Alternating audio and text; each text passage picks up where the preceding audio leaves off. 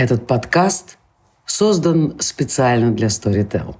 Ищите еще больше интересных выпусков в крупнейшем аудиосервисе. А еще аудиокниги, аудиосериалы, лекции и даже стендапы.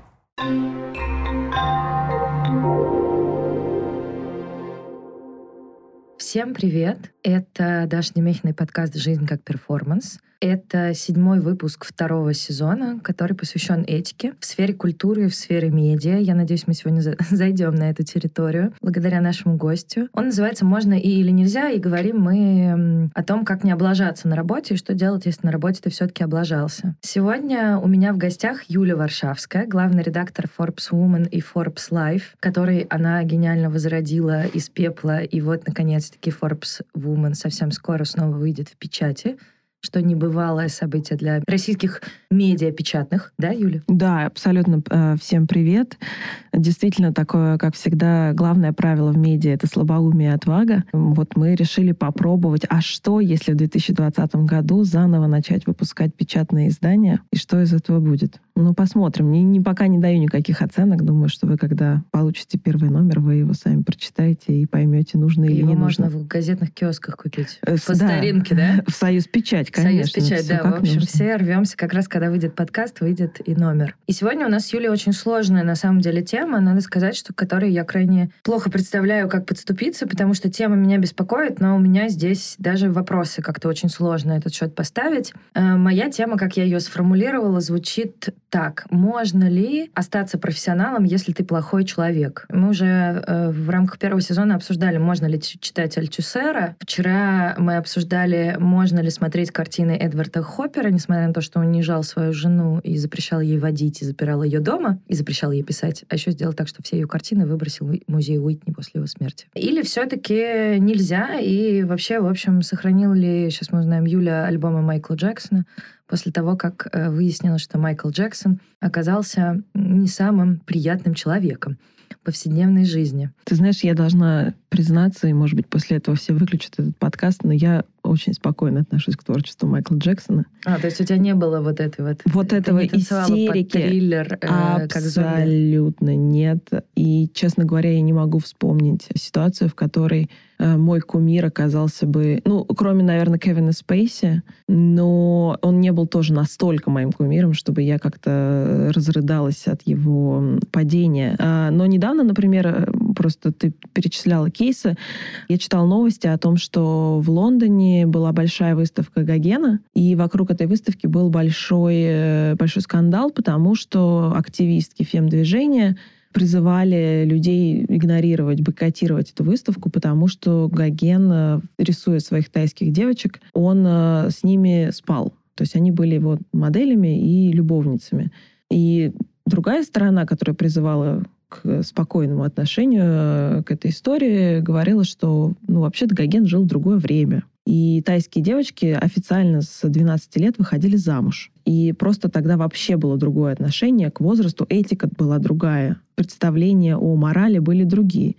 И мне все-таки кажется, и сейчас, наверное, я скажу не то, что должен сказать главный редактор Forbes Woman, я считаю, что мы должны оценивать поступки человека, исходя из того контекста, в котором он жил. Здесь я полностью с тобой согласна, поэтому вот, кстати, вчера, когда мы писали подкаст, мы тоже вспоминали про Гогена, мы говорили про математику и астрофизику, но про Гогена вспомнили.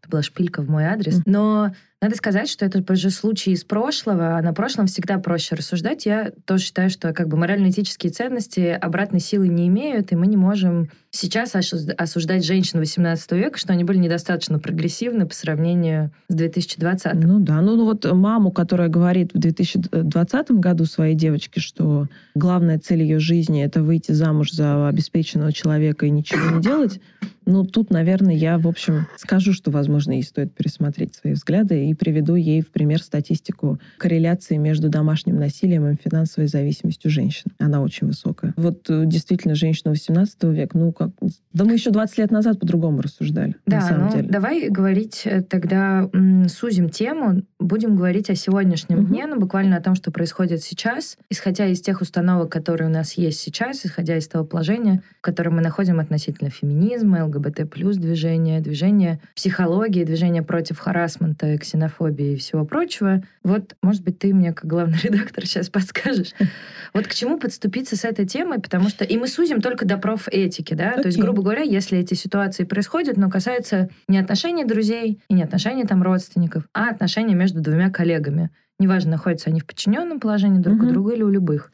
Ну, ты знаешь, ты э, сформулировала мне тему, как э, можно ли оставаться плохим, профессионалом, будучи плохим человеком, но я бы сформулировала это ровно наоборот. То есть для меня главное там сейчас какая-то моя внутренняя дилемма, можно ли оставаться хорошим человеком, а, будучи профессионалом. Потому что как только ты поднимаешься чуть выше по карьерной лестнице и э, начинаешь брать на себя все больше и больше ответственность, а чем более руководящая у тебя должность, тем больше у тебя ответственность. И это, в общем-то, главное отличие. Тем чаще ты ведешь себя как тот человек, которого ты раньше ненавидел на какой-нибудь своей предыдущей работе. Потому что человек, который руководит, перед ним стоит глобальная задача. И, к сожалению, в глобальной задаче, в любой, те люди, которые исполняют ее руками, становятся частью шахматной доски. Насколько это этично, это очень большой вопрос. Но если ты пришел куда-то работать для того, чтобы эту задачу исполнять, и ты на это подписался, то ты, наверное,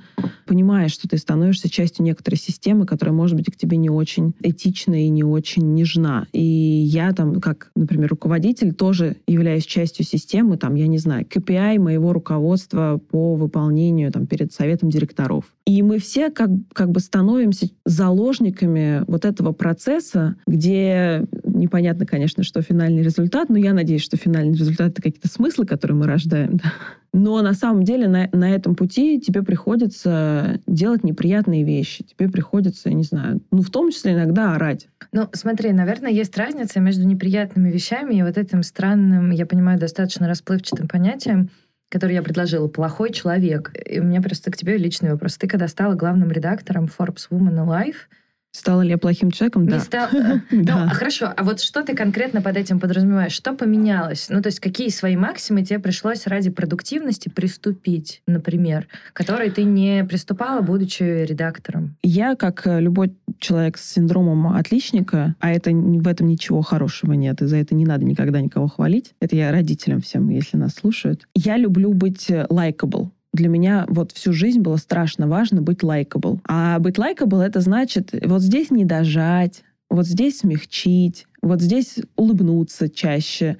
А, да, то есть ты, ты вместо того, чтобы требовать результат, хочешь нравиться. Как только становишься руководителем, результат становится важнее, чем нравится. И, к сожалению, ты, например, для меня большой вопрос, как начальник должен себя вести в ситуации, если его сотрудник не в депрессии, потому что когда есть сотрудник в депрессии, понятно, как нужно себя вести, нужно дать ему отпуск, нужно посоветовать ему обратиться к терапевту. Да, я даже недавно видела какой-то материал на русском медиа, что делать сотруднику в цехе, кажется, что делать начальнику, если ваш сотрудник в депрессии. Да, э, депрессия это клиническое состояние, это как болезнь.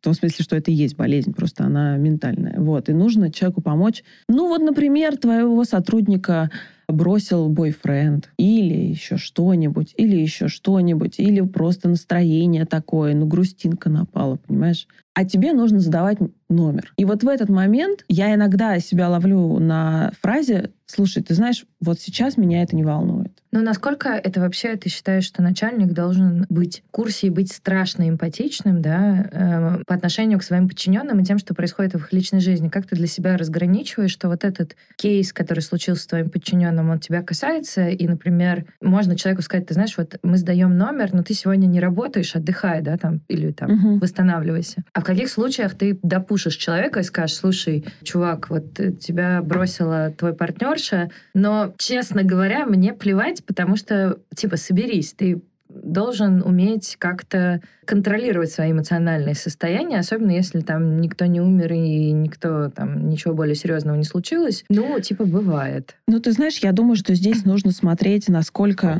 эта ситуация пролонгирована, да, потому что если твой сотрудник пришел так один раз и пришел так один раз, и ты действительно понимаешь, что для него вот эта ситуация, пусть это даже ситуация, связанная с тем, что его бросил бойфренд, очень болезненная, да, ты можешь пойти к нему, ему навстречу и проявить всю свою эмпатию, отпустить его даже в самый сложный день.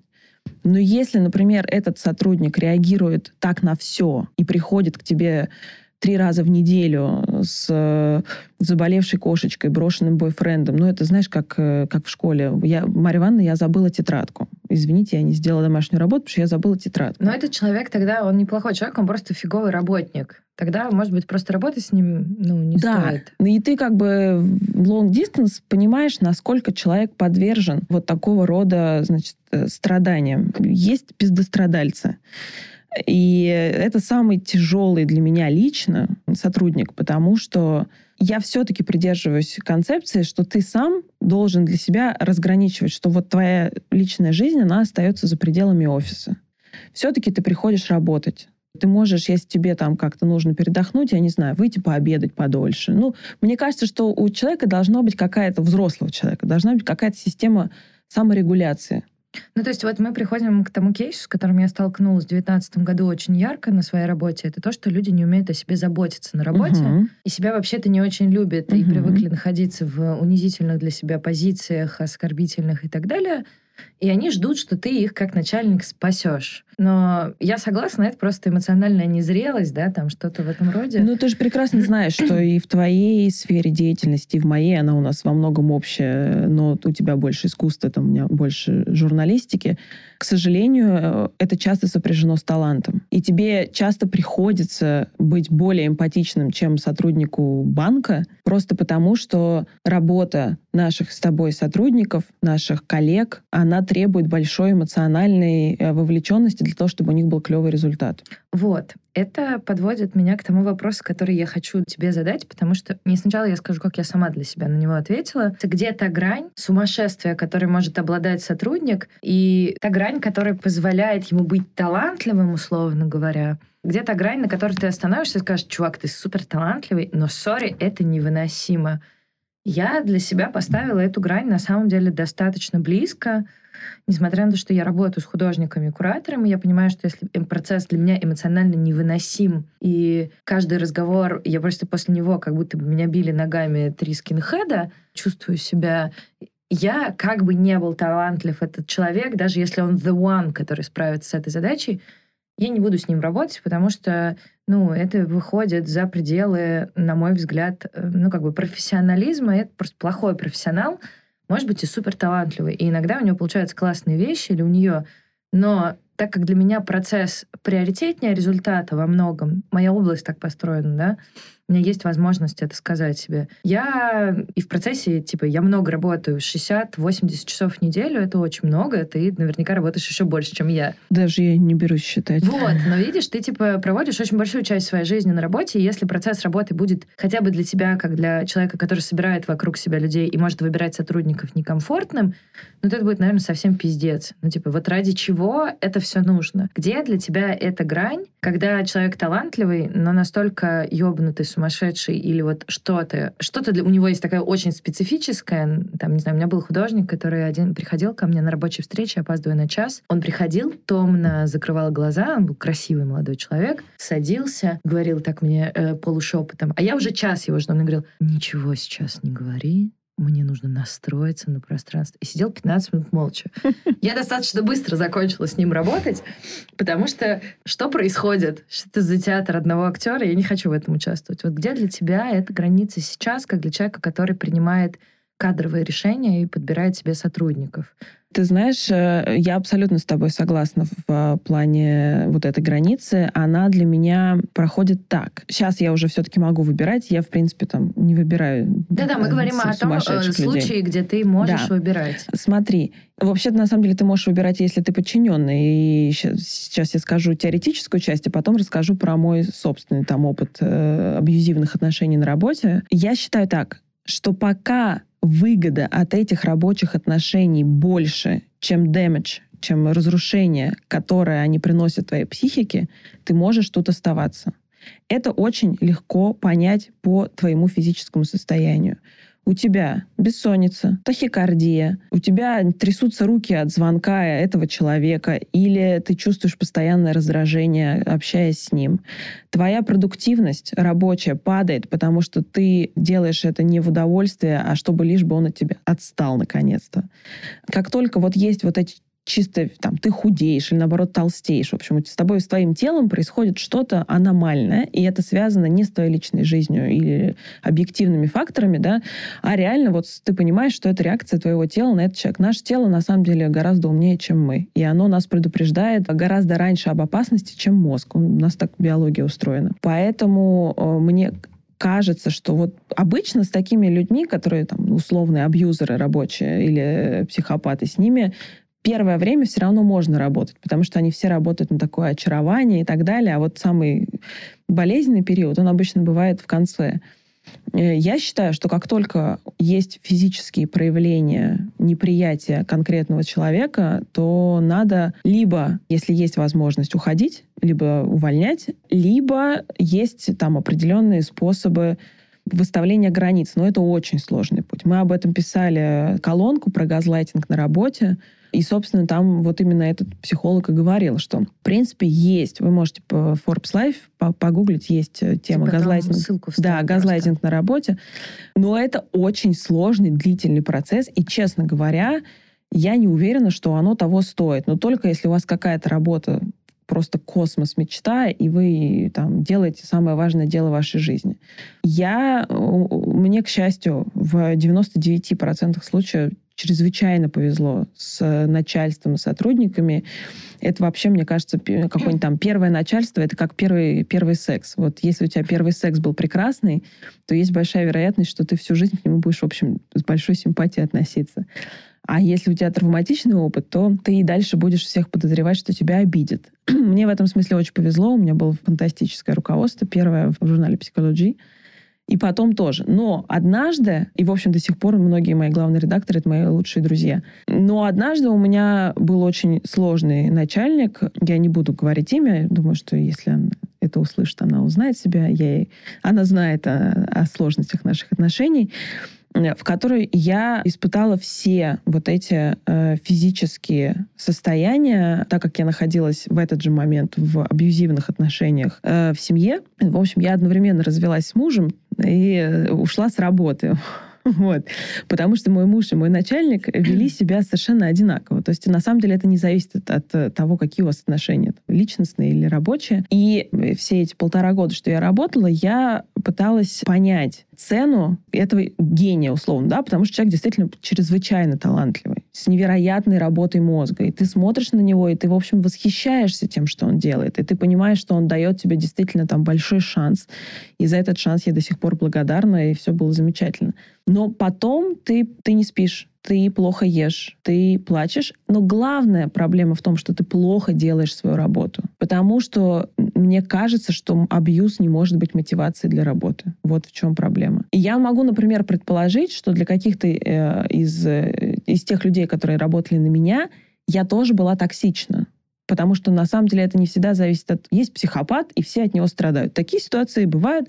Но и это мы, редкие ситуации. И мы их в медиа знаем несколько. Есть несколько там больших медианачальников. Я ни, ни на кого из них не работала, из тех, кого перечисляли. Поэтому я не могу сказать, что они э, ну, а какие безумные. Слухи ходят? Ну, говорят, что там было очень сложно работать с Евгенией Альбац.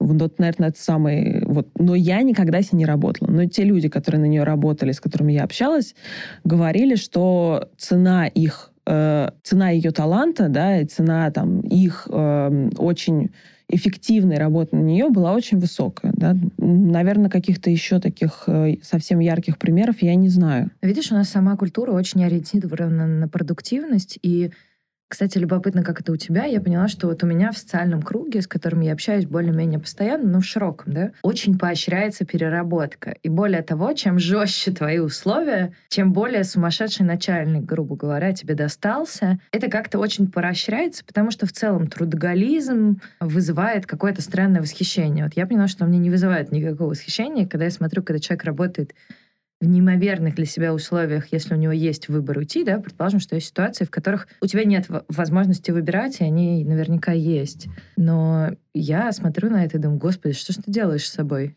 Смотри, трудоголизм, вызванный тем, что ты мечтаешь построить карьеру, тащишься от своей работы, считаешь, что ты делаешь какое-то невероятное дело. Там, ну вот я очень много сейчас работаю, потому что я просто фанат того, что я делаю. Да, там, и считаю, что я попала в какую-то там точку своей жизни, когда вот мне надо выстрелить да, для себя.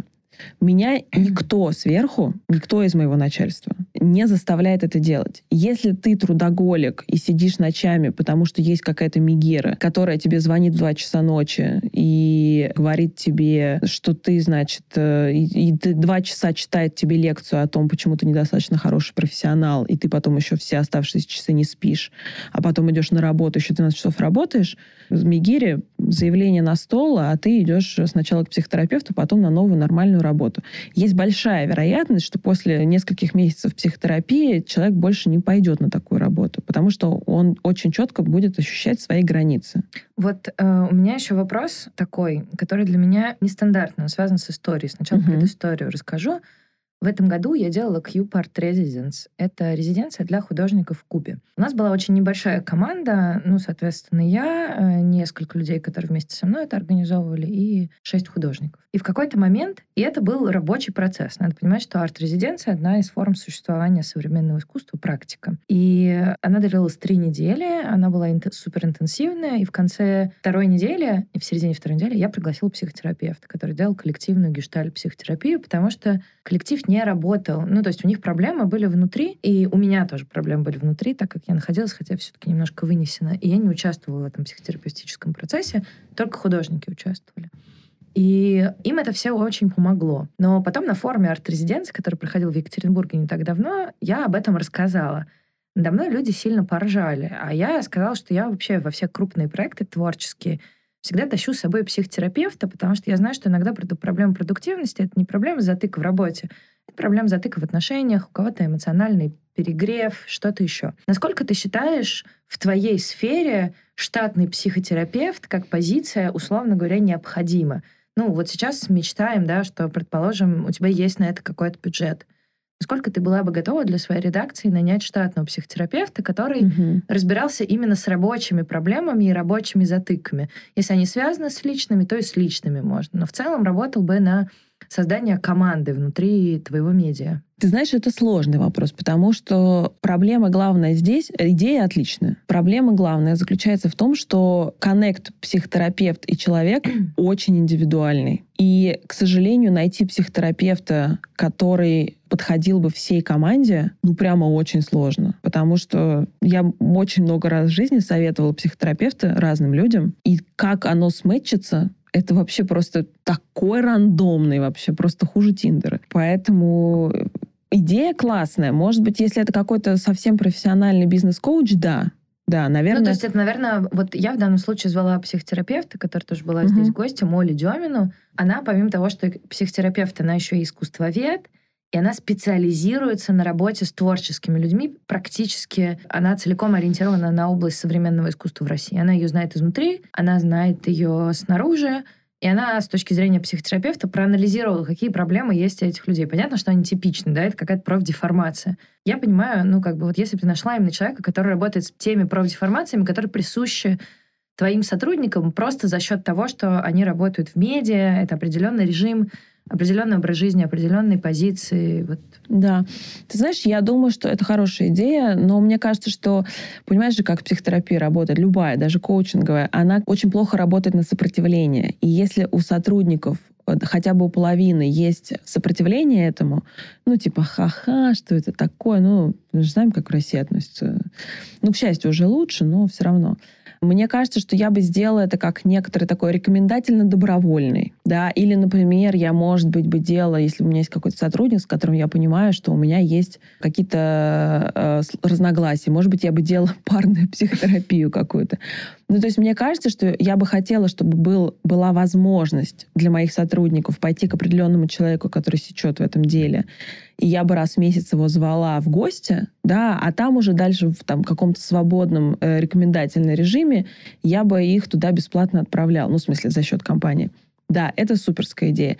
Мне кажется, насаждать на регулярной основе какие-то сессии с сотрудниками, это может вызвать у них отторжение. И тогда все пойдет э, будет бесполезно просто. Кстати, в связи с этим еще одна тема, которая сразу приходит на ум, она связана с восприятием рабочего коллектива как семьи. Некоторого навязывания часто со стороны компании, кстати, как больших, так и маленьких. Вот этих вот совместных практик. Вот, например, моя сестра, она уволилась с работы, она химик. Есть она работает вообще в другой индустрии, потому что, насколько я понимаю, ее начальник, он считал, что он как бы очень много возлагал надежд на своих сотрудников как на семью, и, например, требовал, чтобы они в час дня все пили вместе чай. Типа, no matter what, в час дня вы пьете чай. И она не смогла с ним договориться о том, что там у нее диета, она не ест эти булки, которые все едят. Ей, ну, как бы это не тот формат, который ей нужен, а плюс ко всему она не хочет становиться близкими друзьями со своими коллегами. Ты как относишься к такой истории и как ты прочерчиваешь грань между близостью внутри коллектива? Ну, то есть, грубо говоря, люди, с которыми ты работаешь, насколько часто и становятся ли они твоими близкими друзьями, и насколько ты стремишься к этой близости с сотрудниками для улучшения продуктивности. Например. Ты знаешь, я стремлюсь к большой демократичности, которую я достигаю... Ну, я вообще человек открытый, эмоциональный. Да? Я не могу приходить в офис с лицом, значит, начальницы из фильма «Дьявол носит Прада». Да, просто это органически Я уверена, я. что это, знаешь, просто это ачивка на следующем уровне. Нет, я могу так себя вести. Нет, а оно, он у меня есть, я, но это люди, с которыми я провожу большую часть жизни сейчас. Да, да, да, да. да.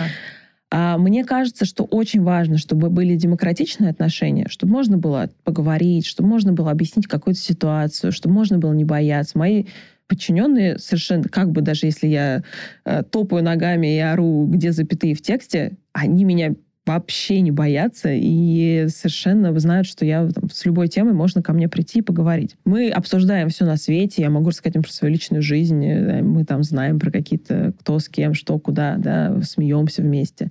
То есть мне кажется, что вот этот вот момент там смеха, общения и приятельства очень важен. По крайней мере, в нашем крошечном коллективе в медиа. В медиа иначе не бывает. Да? Наверное, может быть, какой-то более э, иерархичной структуре все устроено иначе. Но э, в то же время нет это не семья. И и это не близкие друзья, потому что все, где появляется близкая дружба, ну, наверное, не знаю, наш с тобой случай э, это скорее исключение, и то это все длилось не, не так долго, да, мы... Совместная работа. Совместная да. работа, да, длилась недолго, а друзьями мы остались до сих пор, да. Действительно бывает, что ты на работе встречаешь очень близкого себе по духу человека. Ну, классно. Ну, ты же не будешь ему говорить, нет, ты знаешь, давай не будем с тобой дружить, потому что мы работаем. Но на работе это твой приятель. Вот мне кажется, что в России вообще есть такое очень негативное отношение к поверхностному приятельству, которое, например, есть там, не знаю, в Америке, в Европе, да, где люди друг с другом приятельствуют. А что такое поверхностное приятельство? Ну, э, как бы, когда ты с человеком в хороших отношениях, но ты не подпускаешь его, то есть между вами все равно есть границы. Вы обсуждаете разные темы, вы болтаете, вы можете сходить э, там в кино, домино, я не знаю, там после работы идете вместе до метро. Но это не твой друг, потому что друг — это все-таки очень близкий человек. И дружба подразумевает эм, то, что ты человека принимаешь полностью таким, какой он есть, все ему прощаешь и так далее. Но если мы на работе будем друг друга воспринимать такими, какие мы есть, абсолютно, знаешь, как мы с материнским принятием, все друг другу прощать, и то вся наша эффективность, она как бы пойдет конем. Вот. Поэтому вот это как бы приветливое отношение, да, такое расположенность к человеку, она не подразумевает дружбу. А у нас считается, что все, что не глубоко, это, это все, ерунда. значит, это вот ваша, вот это ваша улыбка.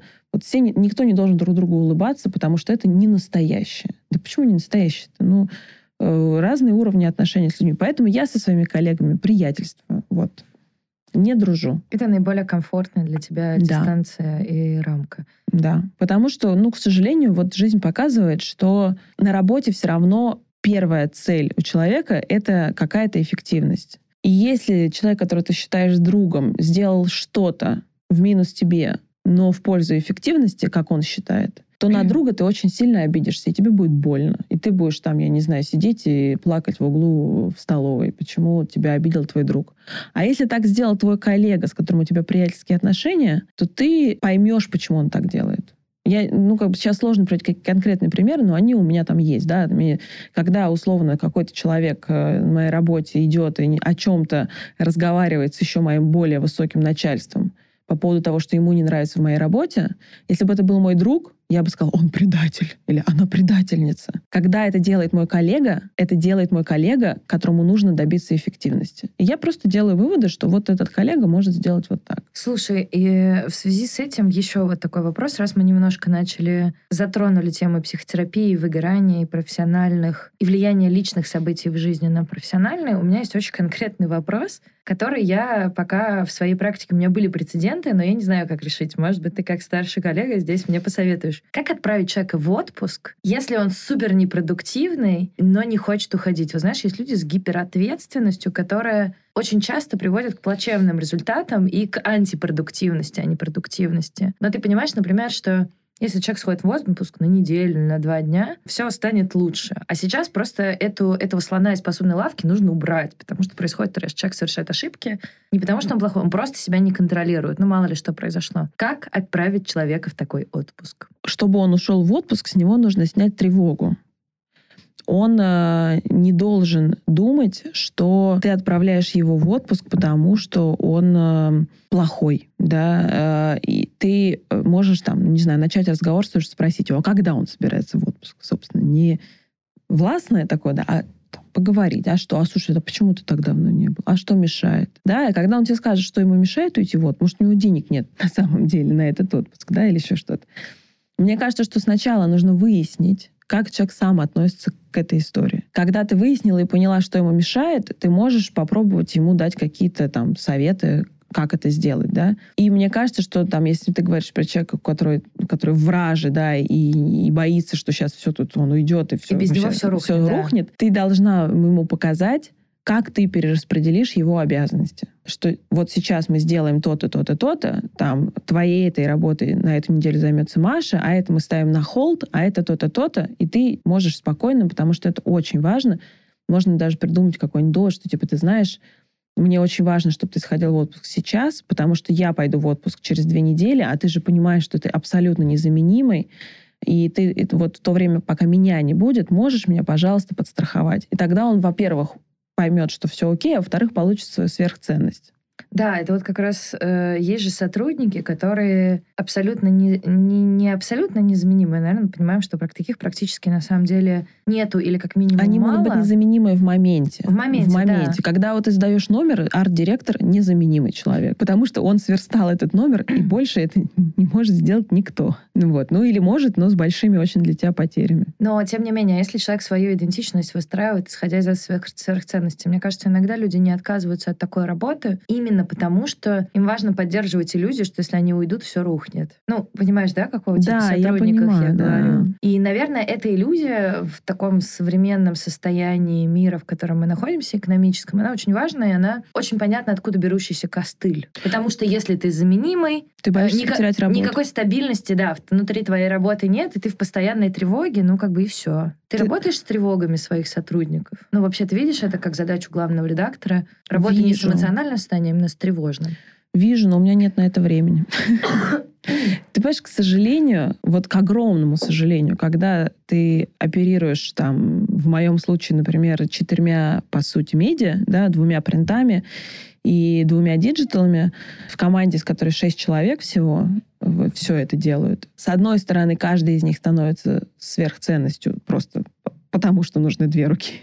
И это не умаляет их э, никакие достоинства, но просто там действительно в момент, когда один человек он от нас уходит, мы сразу там, проседаем. Вот. С другой стороны, почему я тебе сказала, можно ли остаться хорошим человеком, будучи начальником?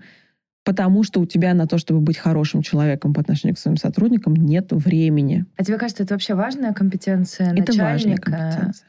Как бы условно быть хорошим человеком? Хорошим человеком нет. Человеком, с которым приятно работать, да. А как ты определяешь то, что... Как Он- тебе кажется, какие есть базовые критерии? Не конкретные, а такие, скорее, шкалы, по которым можно определять, по которым ты определяешь, приятно тебе работать с этим человеком или Да. нет, какие для тебя качества здесь важны. Этот человек слышит то, что ты ему говоришь, и способен обсуждать с тобой спорные моменты. Это очень важно, их очень много. Этот человек достаточно сбалансированно себя ведет. То есть он ну, позволяет себе каких-то неадекватных, э, нерелевантных ситуаций, эмоций постоянно. Да, какие-то могут быть, да, я сама там могу в общем, я очень эмоциональная, я могу начать скакать по редакции, что-нибудь еще. Но в целом, в целом, человек должен быть достаточно спокоен на работе. Он должен выполнять то, что если это начальник, да, если ты согласился это делать, ты сказал да, значит, ты должен это сделать. То есть ты должен показывать результат. А, Если ты не согласен, то ты должен обсудить, что с чем ты не согласен и как-то прийти к компромиссу. Да?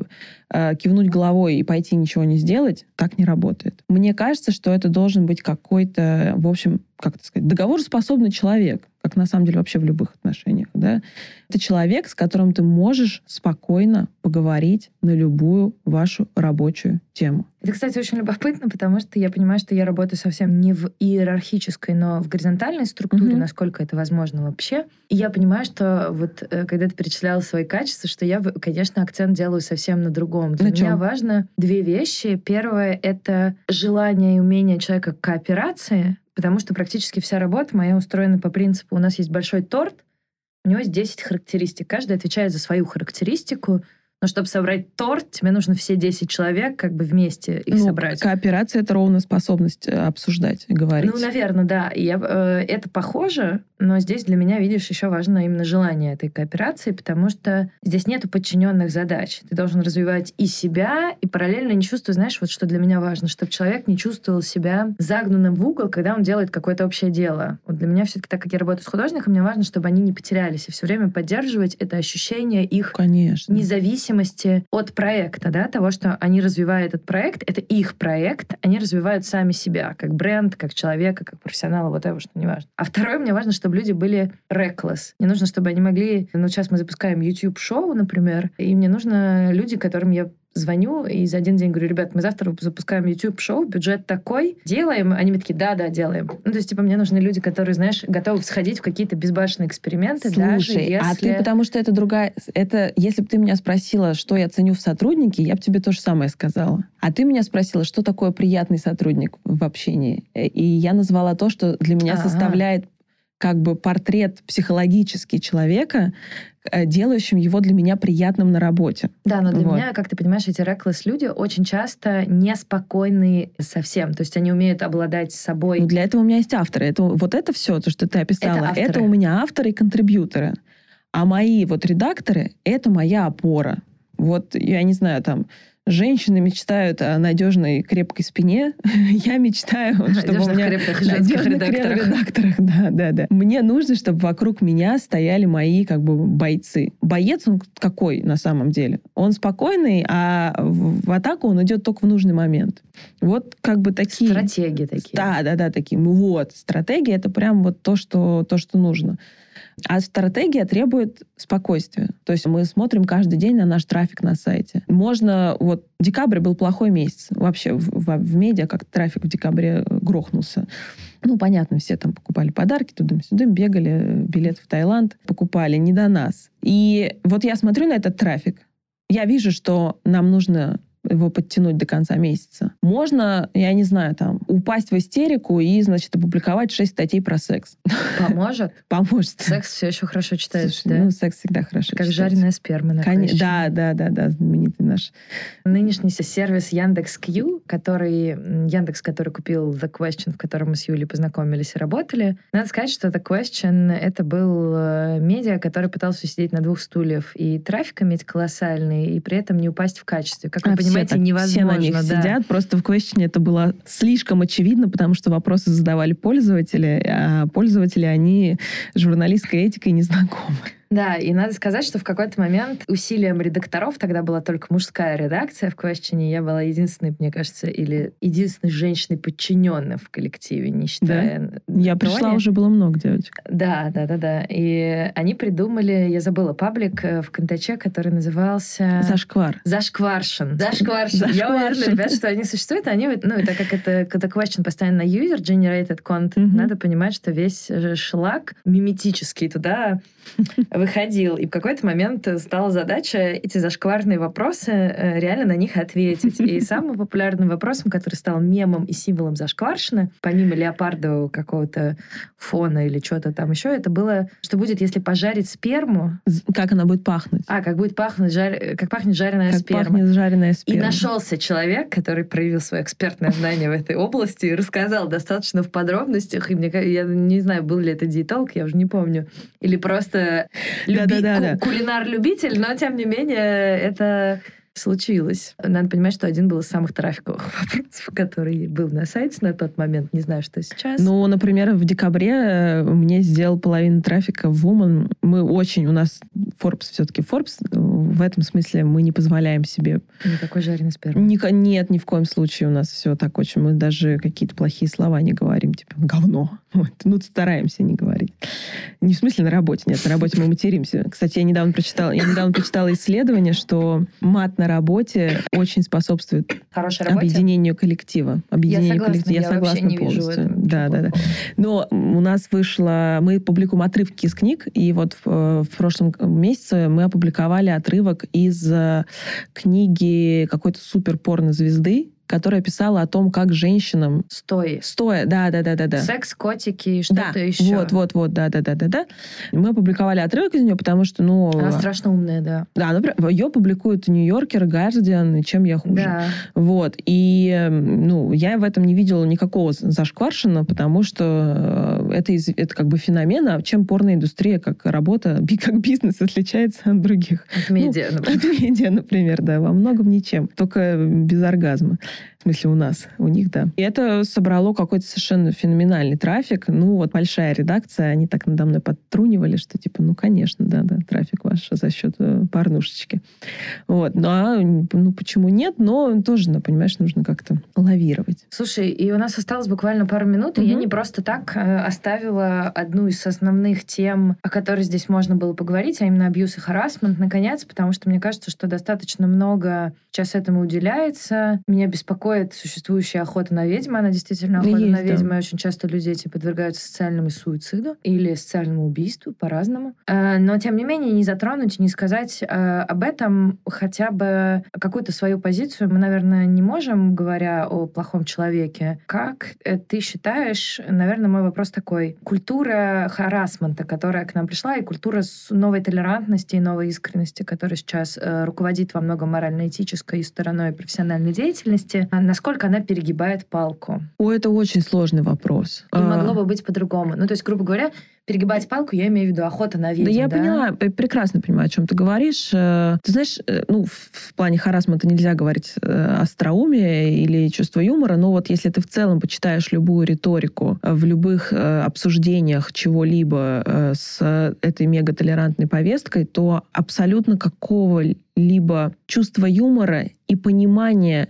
человеческой природы там нет вообще. Да? То есть, ну, я исхожу из того, что человек — это вообще-то довольно серое существо. Оно не черное и не белое. И все мы э, ведем себя и в работе, и в личной жизни очень по-разному. И очень часто мы не ведем себя в рамках там, моральных норм. Что мне кажется? Мне кажется, что есть реально гигантские проблемы, типа сексуальный харасмент на работе. Когда начальник э, принуждает э, своих, как, не знаю, Харви, не Харви Эйнштейн, а основатель Fox, господи, у меня вылетело его имя из головы. Ну, в общем, ему посвящен был сериал сейчас на, про Fox News, и вышел совершенно... Monday Show, который называется? Нет, нет. Э, Morning Show — это про выдуманную ситуацию. Да. Ага. А основатель Fox, он по-настоящему продвигал всех ведущих на Fox News за счет того, что он э, принуждал их к сексу. Про это снят сериал, который называется «Самый громкий голос». И про это сейчас э, вышел уже в Америке и выйдет в России фильм, который называется «The Bombshell». Сериал прекрасный, фильм отстой. Фильм «Отстой» ровно потому, что там хайп на фем-теме и на теме харасмента стал э, выше искусства и выше здравого смысла. И вот мне кажется, что любая ситуация, где погоня за хара харасерами становится выше здравого смысла, мне она не нравится. Мои там друзья говорят, что, ну, там, из феминистического сообщества говорят, что ну вот, э, типа, это нормальная жертва. Вот мы сейчас боремся за, за все права, и вот такое, такие перегибы — это нормальная жертва устаканивания мнения общества по определенному вопросу. Здесь стоит сказать, что мы с Юлей никак не поддерживаем харасмент и Вообще против. абсолютно нет, нет. Да, нет. но Спасибо, тем Господи. не менее, так как это какая-то такая понятная и достаточно тривиальная позиция, не поддерживать это, Нет, ну это все-таки не обращать внимания на другую сторону достаточно сложно. Я тоже встречала это условное оправдание, что если маятник часов коснулся в другую сторону, перед тем, как устаканиться, он должен сильно качнуться Да. в другую сторону. И кто-то должен быть козлом отпущения и принесен жертву к сожалению, Большой скорее цели. всего, так Может быть, это правда, я не знаю. Ну, это как бы история покажет, да. Я считаю, что вот с чем лично я, как э, там редактор Forbes Woman, э, борюсь. Значит, э, я буду бороться с домашним насилием, которого в России 70, в 70% семей там, по отношению к детям и к женщинам в разной форме. С неравенством э, на работе, когда женщина Гендерно. платит гендер, когда женщина платит меньше, женщинам не дают пройти э, выше стеклянного потолка и так далее. Я буду бороться с харасментом на работе, когда начальник заставляет тебя спать или ка- что-то делать для него. Причем с психологическим харасментом я бы тоже с удовольствием поборолась, но просто это тоньше материя, да, и не только женщин касается, а всех. Я считаю, что есть объективные, очень тяжелые проблемы, с которыми, правда, нужно бороться. Ну, как бы ситуация, в которой увольняют э, генерального директора Макдональдс за то, что у него был по обоюдному согласию и, насколько я понимаю, большой любви роман с, не с его подчин... ну, как бы с женщиной, которая формально была его подчиненной, но на самом деле относилась к другому отделу. Ну, вот мне кажется, что это ситуация, в которой голова полетела. А вот ситуация, в которой Альфа-банк увольняет своего топ-менеджера за то, что стало известно, что он избивает э, систематически свою жену и детей. Да, Альфа-банк молодец. С другой стороны, когда я изучала ситуацию с Макдональдсом, я поняла, что на самом деле э, в Америке же все это очень структурировано, и там люди про- подписывают контракты. И вот, соб- собственно, то, что показано в Моллинг-шоу, там в одной из серий становится понятно, что этот вот телеведущий, которого обвиняют э, в харасменте, он подписывал бумагу, где есть вот этот misconduct да. behavior, что-то в этом духе, да? То есть вот там есть это такая, такой пункт, который точно не прописан, но который его начальство может расценивать как то поведение, за которое его можно уволить. У вас э, в ваших контрактах в Форбсе есть такие схожие Нет. пункты? Ну, то есть это, кажется, что это надо вводить в юридическую практику. Да, в том я Просто вообще договариваться на берегу. Вот я вообще за то, чтобы все было, чтобы мы могли на что-то опираться. Во-первых, то же самое, этот несчастный закон про домашнее насилие, никак вот я только случайно на днях встретилась с Аленой Поповой, э, которая э, активист и, в общем, юрист этот закон продвигает.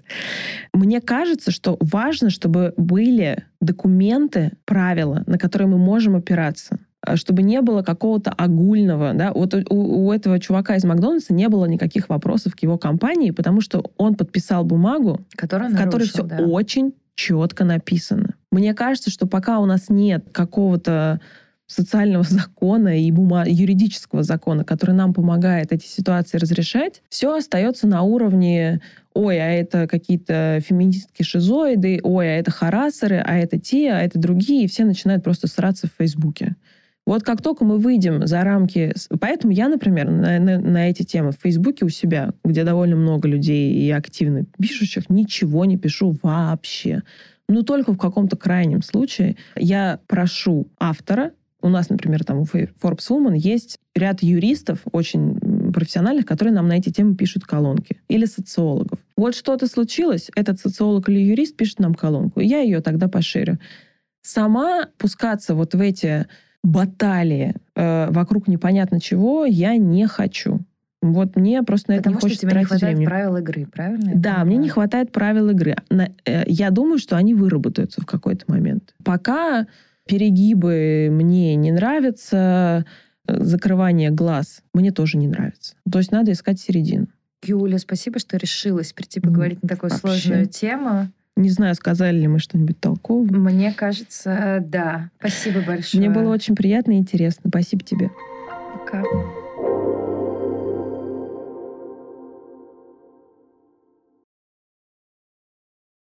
Вы дослушали до конца и хотите послушать еще?